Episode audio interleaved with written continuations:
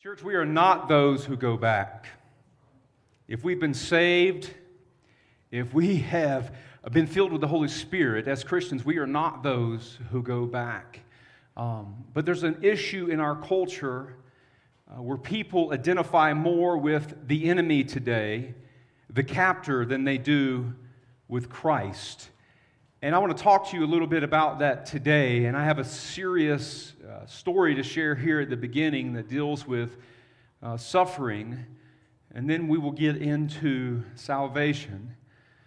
But in 1976, a young couple, Julio and Kendra Torres, they were celebrating their first anniversary. They decided to go camping in the forest of Oregon, Mount Hood camping and fishing.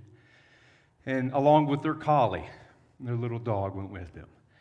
And while they were there, they met a man named Thomas Brown who promised to show them great, a great fishing spot. I mean, it was a place that people traveled to to do a lot of fishing. And before long, this man shot Julio, shot Kendra's dog, and we see this thing happened, this traumatic event. They would go and see the police, and they told the police that the shooting was an accident. And that Kendra, Kendra corroborated the story of Thomas that it was an accidental shooting. The shooting happened when he passed the rifle to Julio, and then he had to shoot the dog because it was trying to protect the woman and attack him. And this story went through. They actually did a polygraph and they both passed the polygraph test. But time passed on. The next morning, after Kendra had separated from her captor, different memories came to mind. And she began to tell her mother, and her mother told her she needed to go back to the police. So, three days later, she returned to the police and she changed her story. It turns out that this man murdered her husband, shot her dog, and took her further into the woods and raped her for three days and begged her to take his story. And so, why would Kendra take the side of the captor, the side of the murderer of her husband? And what we understand today, and they allowed this in the court case, is this is classic Stockholm syndrome. One of the psychiatrists that helped coin the term, Stockholm syndrome, said there are a lot of ironic things that can happen when people are traumatized, including that a captive who often thinks he or she is going to die might end up having positive feelings toward the hostage taker. There's a trauma that happens, and now they are in survivor mode, and they, uh, the captor almost becomes their friend because they know if they're kind to them, they may survive this thing. And Kendra only went back to tell the police her changed account after her mother realized what had happened. And luckily, even though they took a polygraph after and she failed the polygraph the second time, Luckily, Brown confessed his crime to a cellmate while he was arrested and waiting in jail. Taking into account his confession together with Kendra's testimony, helped Brown be put away, and he went to prison in 1977. He is still incarcerated at the Oregon State Penitentiary today. Classic case used in law and understanding of the mind of Stockholm Syndrome. Now, church, why do I share that with you today? I understand our culture demands that if I go to church on special Sundays, um, that we are supposed to get a message that makes me feel good, and I want you to know this is going somewhere.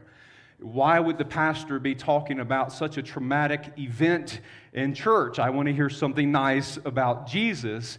And there's something important here I want you to see because I think at large, a lot of the Christian church today is suffering from spiritual Stockholm syndrome.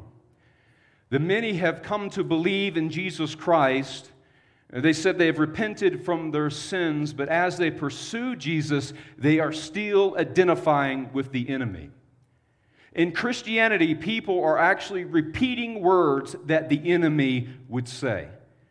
They are still repeating things that the enemy has actually told you. You are not good enough.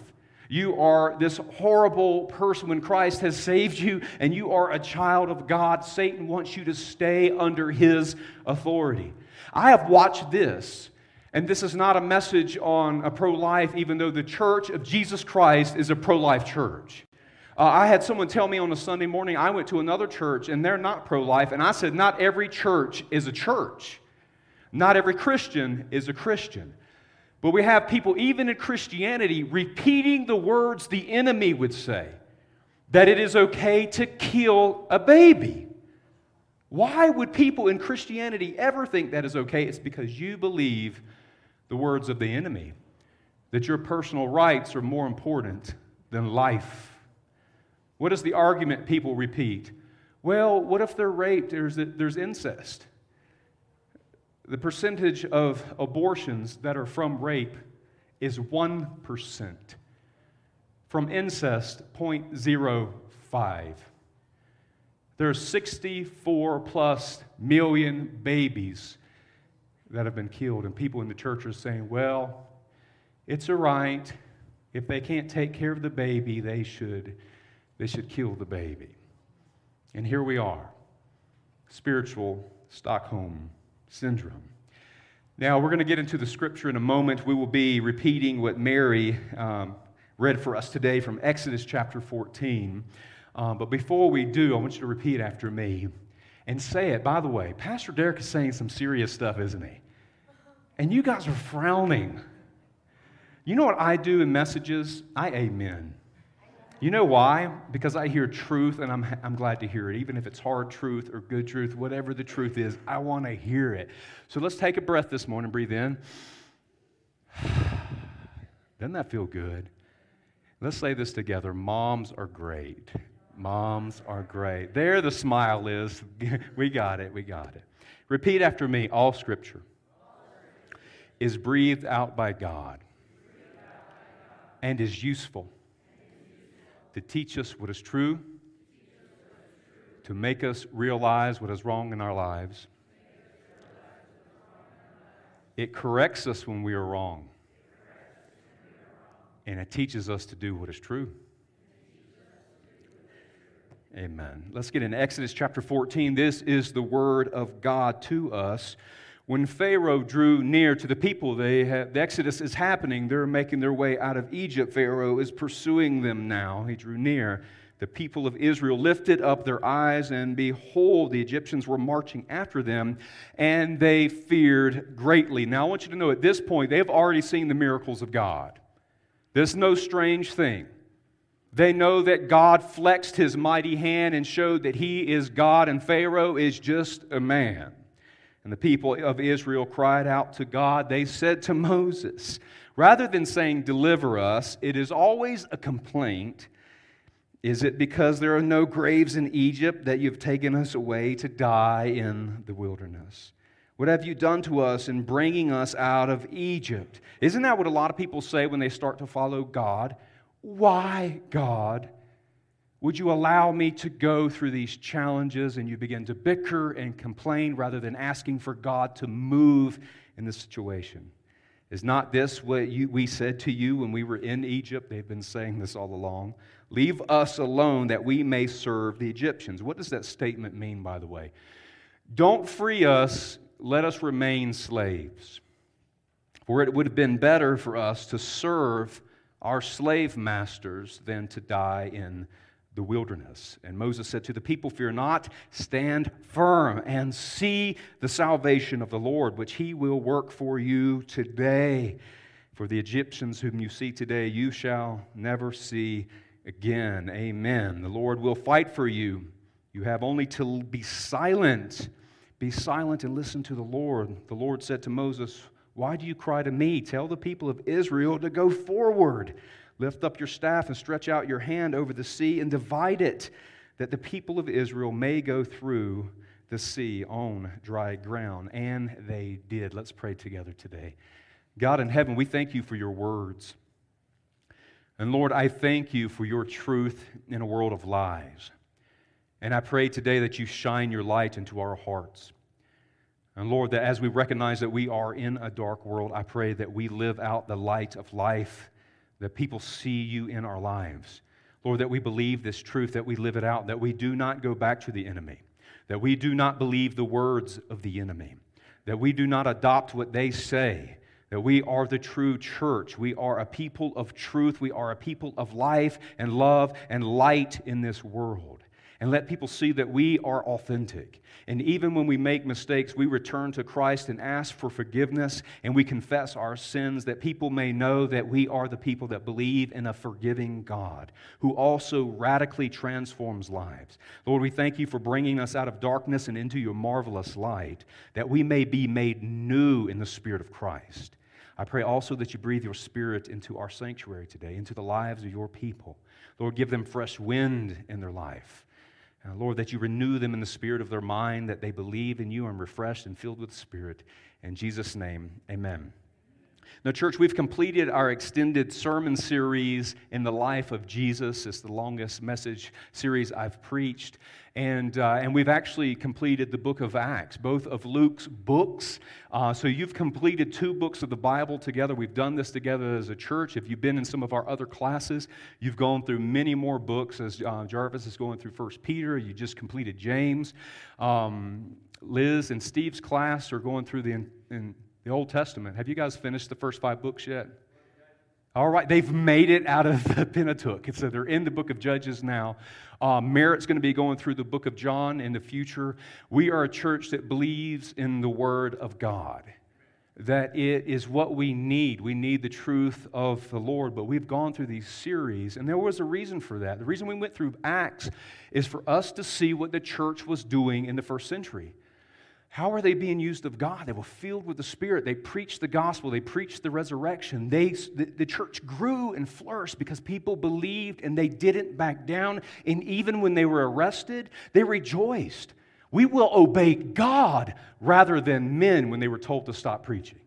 Don't do this, you're going to get in trouble. We would rather obey God. We don't care what you would do for, to us. And so here it is.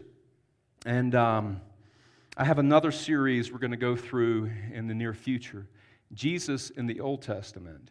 Um, but before we do, I have some things uh, that I want to talk to the church about. Uh, there's things that I feel like the Lord has given me to preach about. There's cultural issues that the church needs to be speaking to. In fact, Christianity is a totalizing worldview, it lays claims on all subjects.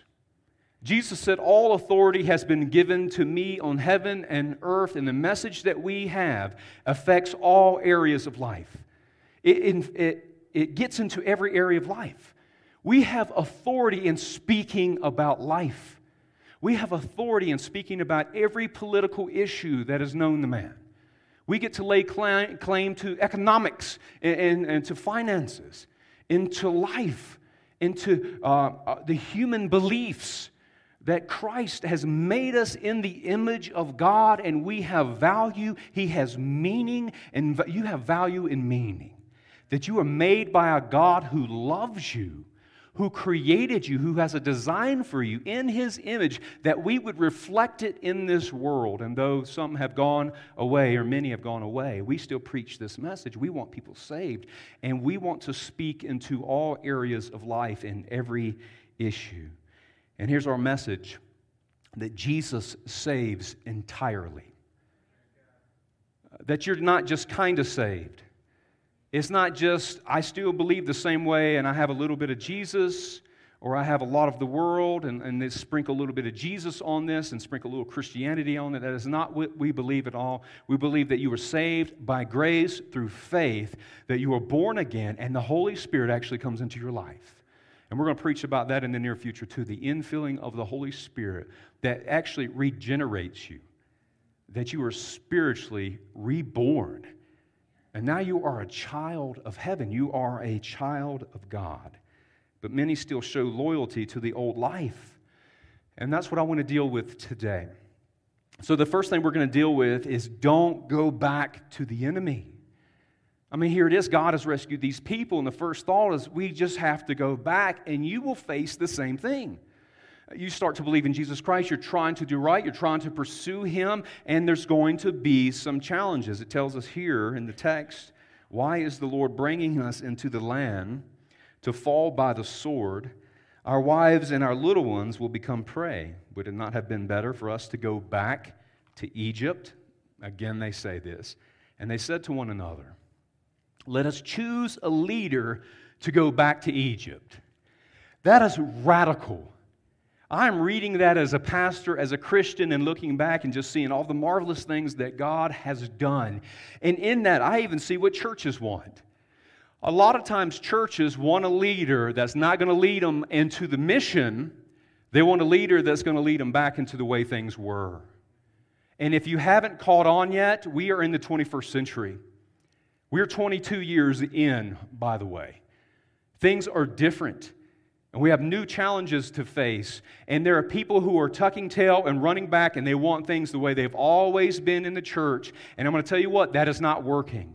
We need to be a people who are adapting to culture, but that we are speaking clearly to the issues at hand and still providing the good news of Jesus Christ. Church, we have the message of hope. We have the message the world needs. Several times, as God is delivering the people, they complain about how they had it better in Egypt. I think that's radical to think about. We had it better as slaves than we have it with God our Savior. In this text, they're on the verge of entering the promised land. God has already promised them this good and broad land flowing with milk and honey. Now, raise your hand if you've ever been on a low carb diet dairy diet, you have to take some dairy out, fattening products. I'm going to let you know if God made that promise, you'd break your diet. You're like, I'm going into that promised land. He offers us dairy, He offers us uh, sweets and goods. And here's what the people say we want the slave food. God offers us better things, church. It is better promises, it is a better life, it is the presence of God and all His goodness. And what did the people do? They sent in spies. They sent in 12 spies into this land they were supposed to take. The very reason that God gave Abraham this promised child, the reason God delivered the people out of Egypt, was to go into the promised land. They send in 12 spies as they prepare to take the land, and they come back and they have a report. The majority has a negative report. What is their report? There's giants in the land. Now, while they were there, they're snooping about, they're figuring out what's going on there, and they found huge, giant sized food. Grape clusters that were huge, pomegranates, and it would take two men to hold this load on their shoulders. They're bringing it back. And 10 people were complaining, and the two said, We can take the giants. And they remind them, Look at the food. I mean, it's awesome that God is giving spiritual blessings along with the physical blessings. So, why did they act this way? And here's the deal Satan can have you so afraid that you see the problems rather than the promises. Isn't this what people see? It happens in your life. It happens as you're pursuing Jesus Christ. He's calling you to this wonderful life and pursuing Him, that He blesses you, He fills you with the Spirit. It is away from sin. It is the presence of God, the infilling of His life with you, the community of the saints, eternity, eternal life. But we always see the problems first rather than the promises of God. Why did they act this way? Because they were conditioned to being slaves. And this is what we have to deal with today. This was their norm, this is all they knew. And if you have been a slave to sin 10, 15, 20 years, 30 years, 40 years of your life, you are conditioned to think like a slave to sin. You're conditioned to do life like the world does life. That's what I'm talking about. When we come into Christianity, we are still bringing in prescripts from the world, pre thinking that we've been conditioned to think and to say. There's people still in Christianity today regurgitating the lies of the world. And you have to say, that's not scriptural at all. That's not biblical. That's not the truth of God. That is the lies of the enemy. And people are conditioned to say and think these things. But we want to intercept the lies as God's people. We want to recondition our minds. Actually, the Bible tells us to be renewed in the spirit of your mind, to be transformed by the Spirit of God in your mind. That is, there's a metamorphosis that takes place. That you had this old thinking, now there is new thinking. It is heavenly thinking. It is peaceful. It is joyful. Why are people so negative? Because the world has taught them that way. They're discouraged, they're depressed, and I'm not talking about clinical depression, but I believe God can deliver you from clinical depression. Uh, the church made some errors along the way, and they just told people to pray and read the Bible and everything's going to be fine. And I think sometimes people need medicine because there's clinical issues, there are physical issues. Uh, but some people are discouraged and depressed and lack of joy, lack of peace because they have not accepted Jesus Christ into their life, because they're still doing life like slaves in Egypt, though God has given us better promises. They are brainwashed to thinking the way the enemy told them to think. They cannot understand the possibility of thriving because they've been surviving.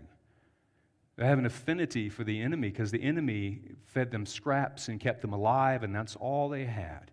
Just a little bit of good along with a lot of bad. That is everybody's testimony that has ever come to Christ that a little good and a lot of bad. When you come to Jesus Christ, it is all good, though you're going to face some hard times. Many today have spent so much time with the enemy that they use the words, his deception, his false promises. In the beginning, it sets the tone. God tells Adam, Do not eat of the fruit in the midst of the garden, in the middle of the garden. The day you eat that fruit, you shall surely die. I mean, separation from God, spiritual separation, that is. Um, Adam lived 920 years. But Satan comes along, and this is what he does you won't really die. And that's what Satan is doing to people within Christianity, within the church um, it's not going to be that bad. And it is that bad. If you have this affair, it, it's going to be it's going to be good, but it is a lot of bad. It's a moment of pleasure. Um, that you, this, the greed in our hearts, the lack of peace. I, we're dealing with a culture with anxiety, stress, lack of peace, and a lack of joy, and it's because we are saying we are Christians, but we're still listening to the enemy. And it's time to cut him off. It's time to send him packing. We used to sing this song at a church we were at. I loved it. It was like this um, um, tabernacle music from Brooklyn Tab. And it was like, We went to the enemy's camp and I took back what he stole from me. The church was shouting and screaming and hollering. I was like, Man, that is a victorious song because the enemy takes from you. He destroys your life. You give him a moment, he will take years. But when you encounter the gospel of Jesus Christ, we take back what the enemy stole. And you can go back to the enemy's camp, and I'm not saying go there and live, take it back. The Lord has promised good to those who believe in Jesus Christ. And here it is they'd rather have the slave food rather than the food of the promised land. Some of you have adopted the phrases, and, and this is it. When God calls you to do something, I can't. Um, or we can't, as a church, even as a family. This is what we need to say today. I can because Christ is with me. Or we can because God is for us. You know, I, uh, I was thinking about this giant sized food. And, you know, I think about when I'm coming out of a diet and you see these, all this food. And I know this if I would have saw the giants and then I saw the, the big size food, I was the biggie size guy, by the way, for years. I was like, super size it. I want it all. But if I saw, I'd be like, I'm all in. And that's just a little promise of God. The food, uh, those are awesome fear, uh, physical blessings, but God offers us better things, a spiritual blessing. I want you to hear this. The writer to the Hebrews, if you have a chance, go back and read the book of Hebrews. It shows all these better promises of God, and it's also an overview of the Old Testament dealing with the Israelites. Hebrews 10:39. But we are not those who shrink back and are destroyed, but of those who have faith and preserve their soul. Church, we are a people that go forward. We don't go back into the world. The world has nothing to offer us. We are of the world, we're in the world, but we are not of the world. God has sent us into the world to preach the gospel of Jesus Christ, but we do not go back into uh, the world system. The second thing I want you to see today, church, is don't let the enemy in. Now, there are some people who go back to the enemy's camp. They want to go back into slavery, they go back under the authority of Satan. But here, some people invite Satan to the table. Some people invite the enemy back into their lives. And I want you to see the Psalm 23. We read this a lot, typically at funerals these days, because it says, Surely goodness and mercy will follow me all the days of my life.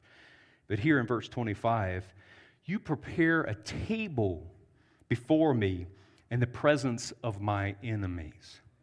You anoint my head with oil, my cup overflows. God has prepared a place for us and a table but the enemy doesn't get to come to the table. They are in the vicinity, they are in the world, but they don't have the same blessings that we have from God. Inviting the enemy to the table, into your camp, into your home, would be like the Israelites going back and getting Pharaoh and their slave masters, inviting them into the promised land to be part uh, uh at the table.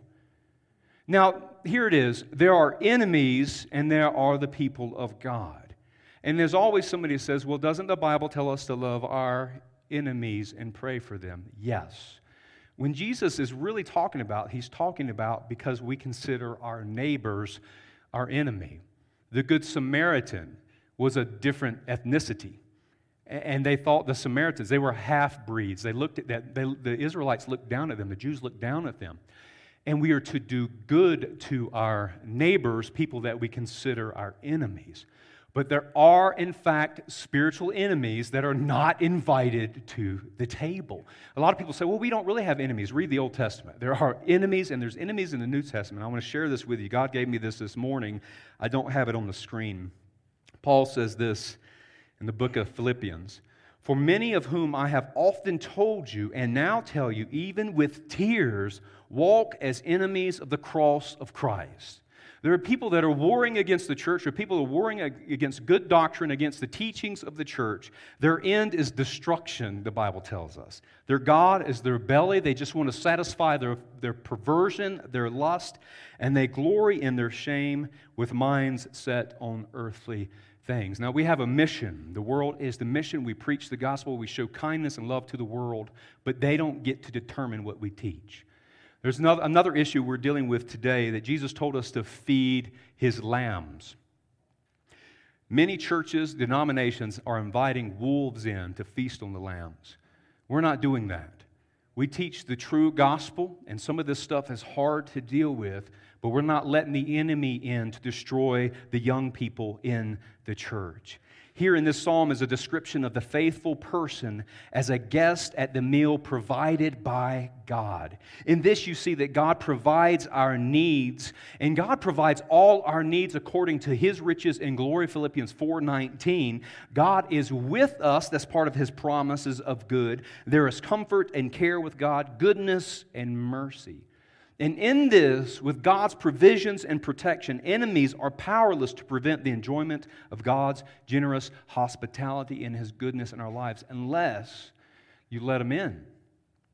If you go back to the enemy's camp, all this is, these things are removed. It's hard. How do you have the peace of God living as an enemy of God? I've already lived as an enemy of God. And he showed me kindness, and I turned to his way. But I warred against God when I was away from God.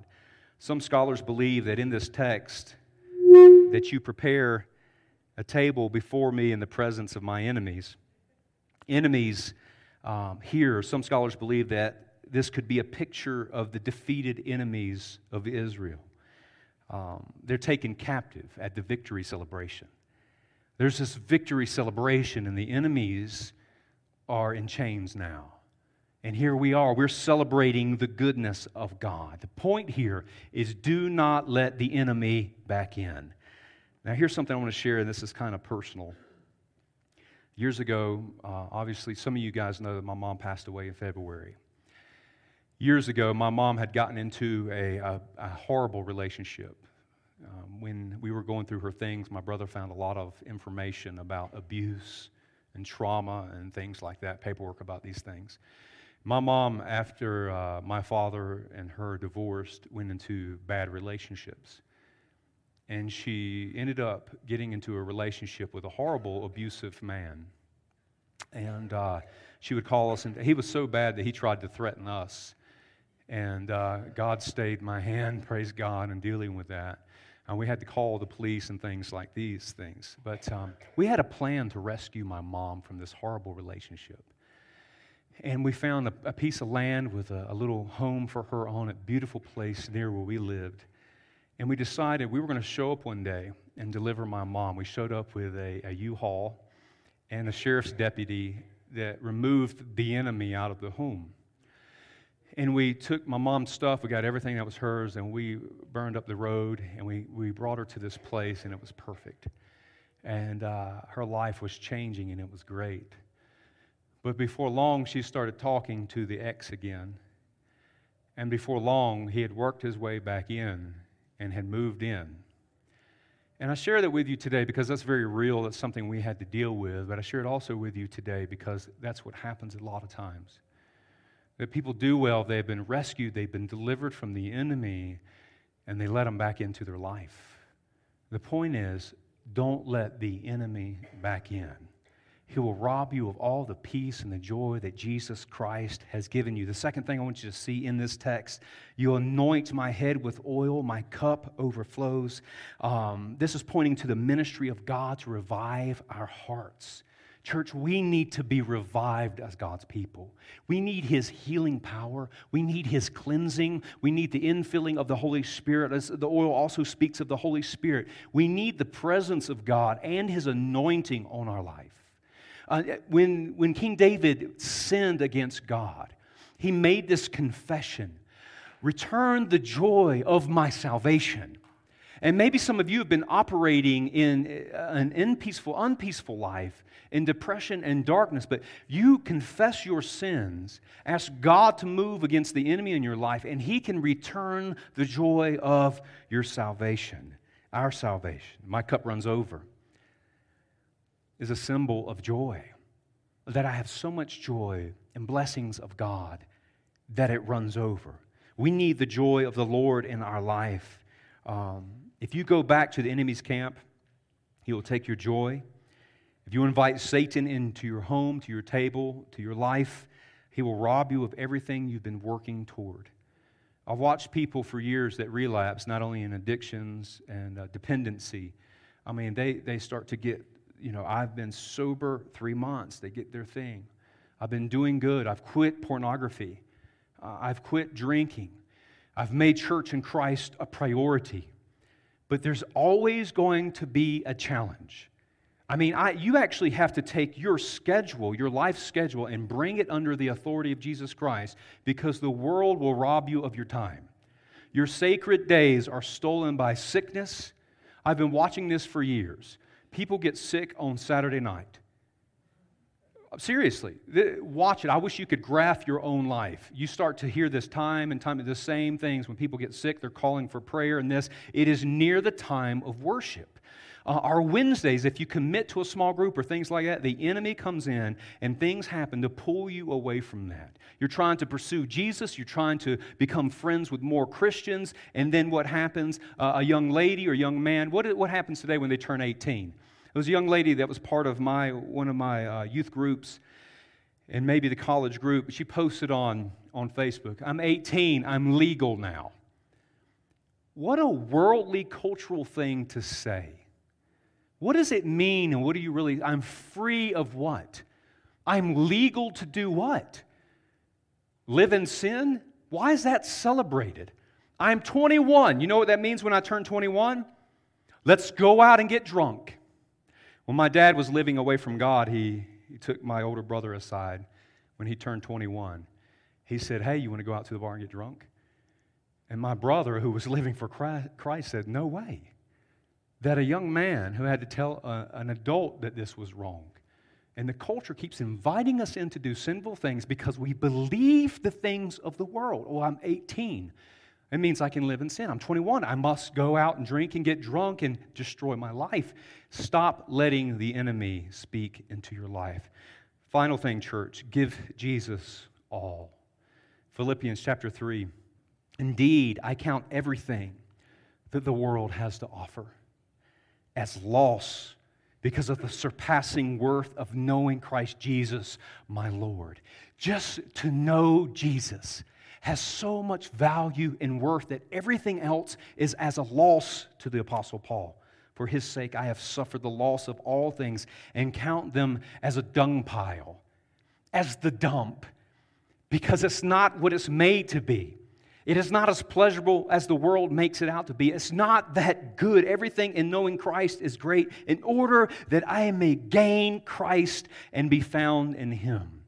So, church, how do I not go to the enemy's camp? How do I prevent him from coming into my camp, into my life? The first thing I want you to see here give Jesus all. If you give him all, you'll stop compromising. Go to the next slide if you guys would. Um, a lot of people don't know this if you read the book of Exodus as Moses is calling Pharaoh out to let the people go. Pharaoh actually enters into a place of compromising with God's people. And he tells Moses, Well, let the men go, but leave the women and children here. And, and, and Moses had to come back. See, we would compromise if we're not careful. Well, okay, just some of us will go. Maybe I will go, I won't go with the whole family. Or, or some of the family would go, My kids will go, but I won't go. And Moses said, No, we are going with everybody. Then Pharaoh came back with a counteroffer again Go, but don't take the livestock. You can go and worship, just don't take the money. Don't take these valuable livestock because we, we know you're going to be tied to that because where your finances are, where your value is, your heart is going to be. And Moses said, No, we're taking our livestock with us. In fact, the truth is, they end up taking a lot of the, the money with them too. Another compromise comes go out, but don't go so far. Go and worship God, but only go part of the way. Don't go all the way to the promised land. And there we are, these compromises time and time again. Yeah, you go be a Christian, just don't go all the way. Don't take this thing too serious. Second thing I want you to see spend more time with Christ and other Christians. You need to sever. There's a period where I love friends, there's family members I love, but there had to be a clear severing so I could spend time with God. Even Paul, when he was called of Jesus Christ and saw Jesus resurrected and Christ called him to go and preach to the Gentiles, he went away to Arabia for three years to spend time with God to know the word well, and he was a mighty missionary. Sever the relationships that pull you away. Spend more time with Jesus. Distance yourself from the enemy. In the story I began with, Kendra didn't come to herself until she was separated from the captor. She woke up at home with, you know, at home, and then things started to come to her mind, and her mom started to tell her these things don't sound right. But she had to sever the relationship with the enemy. The third thing here is listen to the words of the Savior, not Satan. Jesus says that we are to hear his words, and I know you and you follow me. Hear the words of Jesus, of the Savior, of the shepherd, not the enemy, not the wolf, not the one who wants to destroy you. You are no longer slaves to sin. You are freed by the Savior. As we close today, I'm going to ask Jay to come, and I know we've already prayed with our moms. Um, but if you want to come and in a moment, you can come and pray because we have some more things to deal with as we prepare to close. Again, I want to remind you the word to the Hebrews, uh, verse 10 through 39. But we are not of those who shrink back but are destroyed, but of those who have faith and pre- preserve their souls. We're not those who go back to Egypt. We're not those who go back into the camp of the enemies. We're not those who invite the enemy into our camp, though we are to be friends to the world and teach them the gospel and love them. We are those who believe and our souls are preserved. Now, when the writer of the Hebrews wrote this, it, they had not drawn back yet. It's all a warning. He keeps telling, draw closer to God, draw closer to God. We are not those who draw back. But he was warning them from the danger of doing it because people do it. Draw back in the Greek actually means to take in sail. So you can imagine a sailor, you're at sea, you're sailing. If you've ever done that, I've been at sea and I understand um, some of the nautical things. But it means to take down the sail. It means that I'm giving up. It means that we're pulling down the sail and we're just going to be dead in the water and give up and eventually go back to port. And what we need to be doing as Christians is not letting down the sail, not drawing back, not drawing down the sail, but letting it out. That we open it up, that we can fully receive the goodness of God. And here's where we are a discouraging, depressive world. The enemy speaks into your life. And today, the calling is this let God breathe new life into yourselves. Let the fresh wind that came into the, the early church breathe into your life. So, here as we close, we're going to open the altars for you to come and just pray this. And whatever it may be, come and pray. Lord, fill my life with fresh wind. Fill my life with your life. Fill my cells again. I feel like I'm, I'm pushing against the world. I feel like taking down the cells. And Jesus is saying, don't give up. Open the cells fully and take in all the goodness of God. If you would close your eyes and, and bow your heads as we prepare to close and pray, let's enter into a time of prayer. You can come and pray at the altar, and we will pray with you.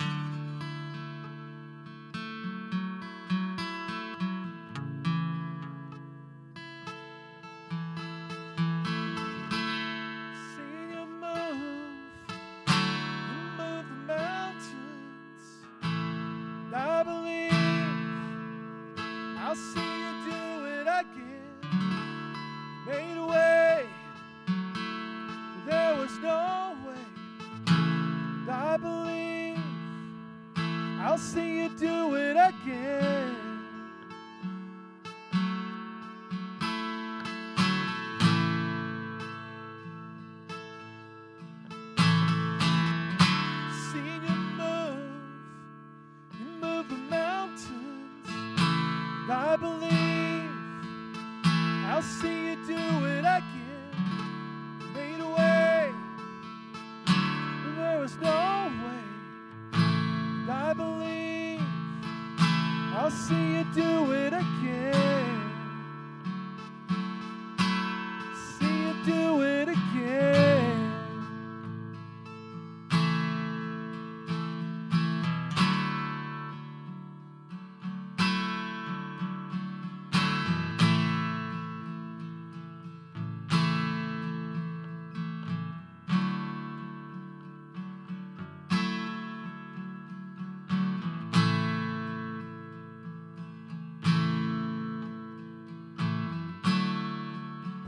Still stands.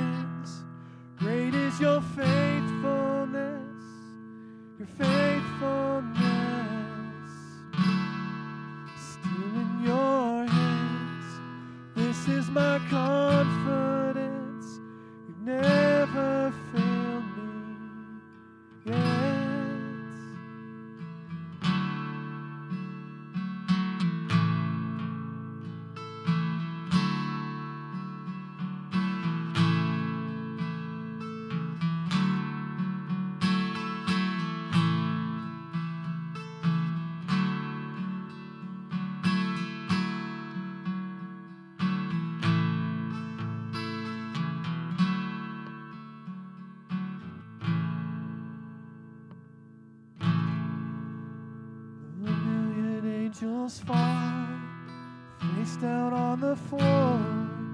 All to echo, holy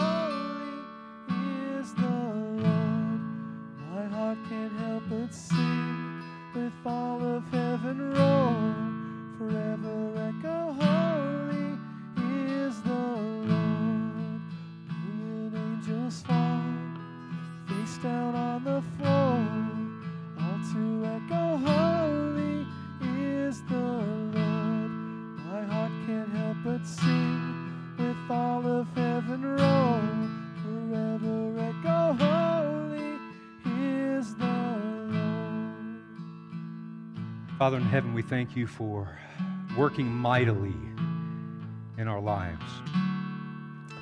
Lord, we thank you that we actually take time to celebrate moms. We thank you for life. We thank you for the blessings of mothers. We pray that you continue to bless them as they bless us. And Lord, I pray that you continue to move in our hearts and our minds. Lord, that we don't go back to the enemy's camp, that we don't go back to Egypt, that we don't invite Satan or Pharaoh, the enemies, into our hearts and our lives. Lord, that we stand firm in the faith, that we are empowered by you, filled with your spirit and your words, that we preach the gospel. These are the things that we believe, and we are not backing down from them. We do not compromise with the enemy. We love you. We bless your holy name. In Jesus' name, amen. Church, if you would stand with us as we close. I don't know if you're feeling it, but I'm feeling it. The Spirit is moving, so let's give God glory today. Praise His holy name. Now, as we talked about enemies today, of course, Jesus said we are to love and pray for our enemies. And I want you to do that. Uh, if there's somebody in your life that you're struggling with, I, am a big believer in parting ways from those who would draw you away from Christ, but we still love them and we still pray for their salvation. Amen.